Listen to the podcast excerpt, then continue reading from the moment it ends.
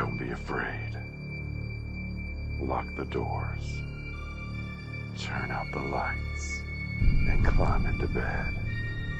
It's time for Hillbilly Dead Time Stories.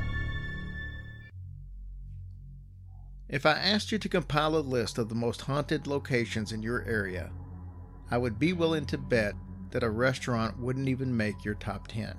When you stop to think about it, it's kind of strange, considering that so many people haunt the places that they truly love to go to during life. Sure, there are obviously stories about haunted restaurants and haunted bars, other locations that people would have loved to go to during life, but they rarely make a top 10 list of most haunted places in any given city. The city of Houston is not one of those cities. In fact, one of the scariest places in all of Houston is not an abandoned prison or a mental hospital. In fact, up until a few years ago, it was an Italian restaurant that's part of the Spaghetti Warehouse chain. The restaurant has since changed locations, but in tonight's episode, we will learn about its time at 901 Commerce Street.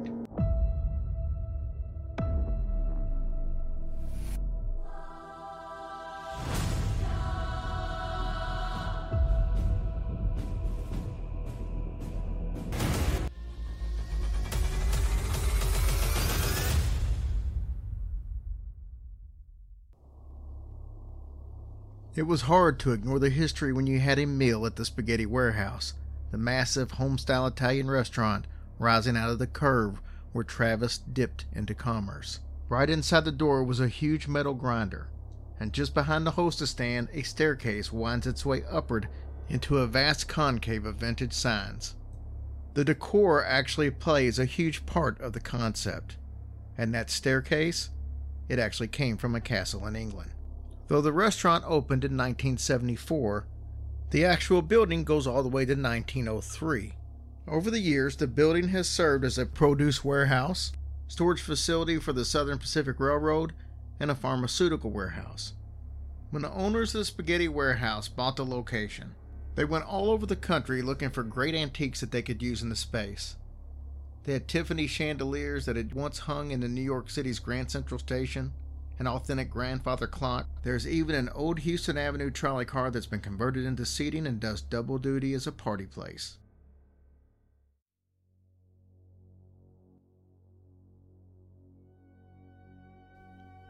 Before long, employees and customers alike began telling stories about the ghost of a former owner of the building. As the story goes, the owner of the warehouse was working late one night in his office. When the man glanced up at the clock, he realized that his wife was probably getting worried about him. He grabbed a handful of papers that he was working on and headed out of his office. He stepped inside the elevator and began riding down to the first floor. Suddenly, the cable snapped and the elevator crashed to the bottom floor. The young man broke his neck in the fall and died instantly. At approximately the same time that the fatal accident took place, the man's wife was sitting in a chair in the living room when she saw her husband open the front door, hang up his coat and his hat. He then walked to the back of the house. Looking up from her newspaper, she asked her husband how his day went. When he did not reply, she searched the entire house. She looked at the coat rack by the front door and noticed that his hat and his coat were gone, as if he had never returned home at all. She immediately sensed that something was terribly wrong so she grabbed her coat and hurried to the warehouse. The distraught woman rushed inside and immediately noticed a crowd of men standing around the elevator shaft. After nudging her way through the crowd, she looked into the darkness and could see the wreckage of the elevator car in dim light. She knew without being told that her husband's corpse was inside. After the funeral, the woman stayed inside her house, refusing to see anyone. About a year later, a friend of her husband's came to check on her. When she did not answer the knock, he forced his way in. He walked into the bedroom where he found the woman's corpse lying in the bed. He could find no signs of physical trauma. The next day, the medical examiner concluded that she had died of natural causes. Her friends and neighbors were certain that she had died of a broken heart. Some people believe that another source of the haunting activity inside of the spaghetti warehouse resulted from the unsafe working conditions inside the old building during the 1880s. Several workers were said to have been killed while unloading crates of merchandise, and like the ghosts of many victims of accidental deaths, some say their spirits are trapped inside the place where they died, confused about what possibly happened to them. Or perhaps the ghosts are the spirits of the families of the men who died in the warehouse, still roaming around the building looking for their loved ones. Several employees have reported seeing the apparition of a woman walking through the restaurant as if she were searching for someone.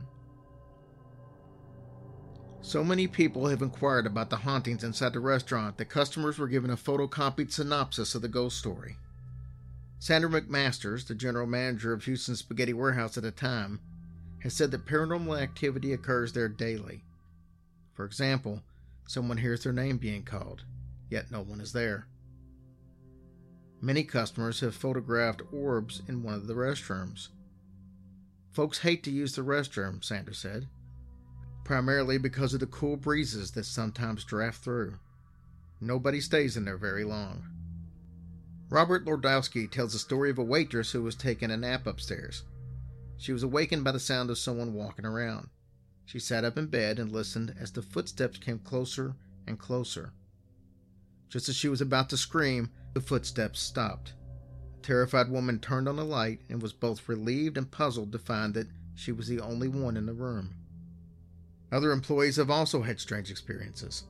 A busboy was cleaning upstairs when all at once several plates seemed to leap off the shelves and smash on the floor. After that incident, he refused to work upstairs by himself.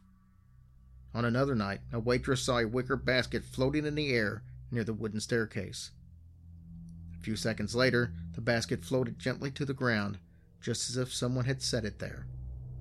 Yet another waitress was talking to a couple of customers at their table, when suddenly a bottle of wine floated into the air and then landed upright on the table. The most active part of the spaghetti warehouse was in the dining room area on the second floor. On many occasions, wait staff had cleaned up the dining area before closing up and returned the next morning to find that the chairs and tables had all been rearranged and that the silverware had been scattered all over the tables.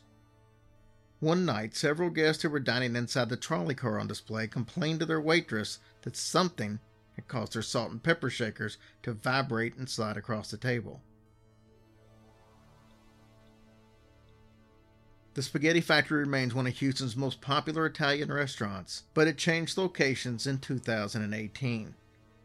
Now, when the customers dine, they can still enjoy the same fantastic Italian food, only now they don't have their hair tugged or their shoulders touched by invisible hands.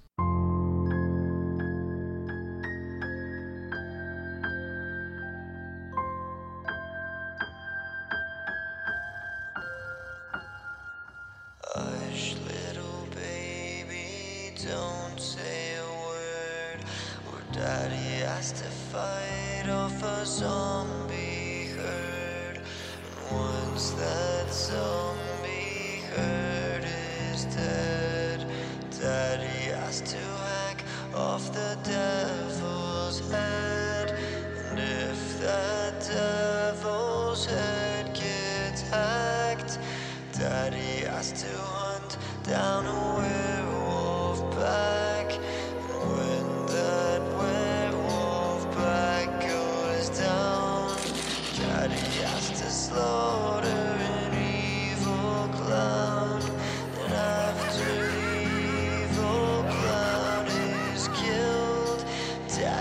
So